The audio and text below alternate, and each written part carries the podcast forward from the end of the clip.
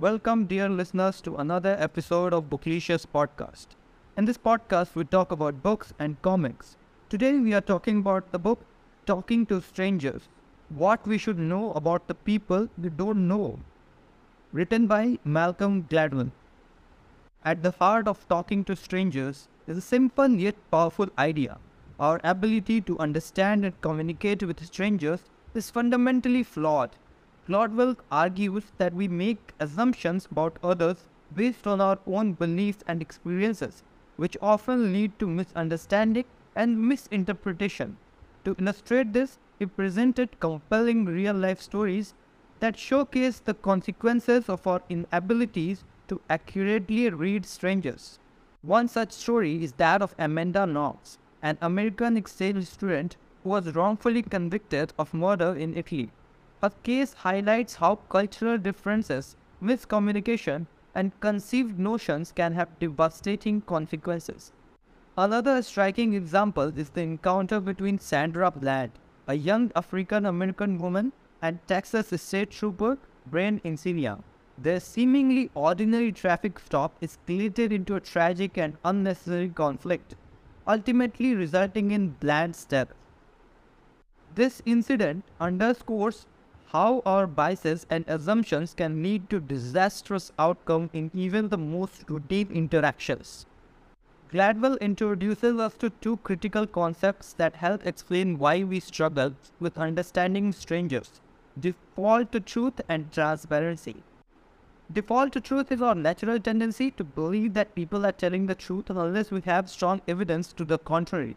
This inclination can be both a strength and a weakness. While it fosters truth and cooperation, it also makes us vulnerable to deception. Transparency, on the other hand, is the idea that people's emotions and intentions are clearly visible in their facial expressions and body language. This notion, however, is largely a myth. Research shows that our ability to accurately read others is limited and we often misinterpret and their emotions and intentions. Gladwell also examines the concept of coupling, which suggests that certain circumstances or environment can influence people's behavior. This idea challenges the assumptions that people's actions are solely a reflection of their personality or character.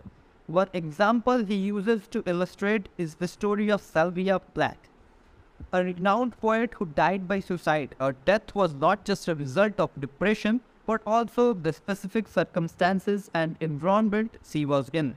Understanding this concept of coupling can help us develop empathy and avoid making hasty judgment about strangers. So another question arises, how can we apply these concepts from talking to strangers in our daily life? There are three key takeaways that can help us better navigate our interactions with strangers. One is recognizing our biases. It is critical to be aware of our own biases and assumptions when interacting with strangers. By acknowledging that we are prone to make mistakes, we can approach these interactions with humility and open mindedness. Second is practice active listening. To improve our understanding of others, it is important to truly listen to what they are saying rather than trying to fit their words into our own perceived notions.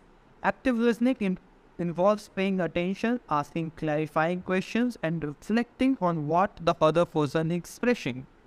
Third is embrace uncertainty, recognizing that we can never fully understand other person's thought and feeling instead of trying to force certainty.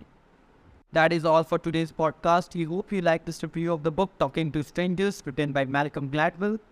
Do check out the book and don't forget to subscribe our channel so you don't miss any upcoming review podcast. See you in the next one.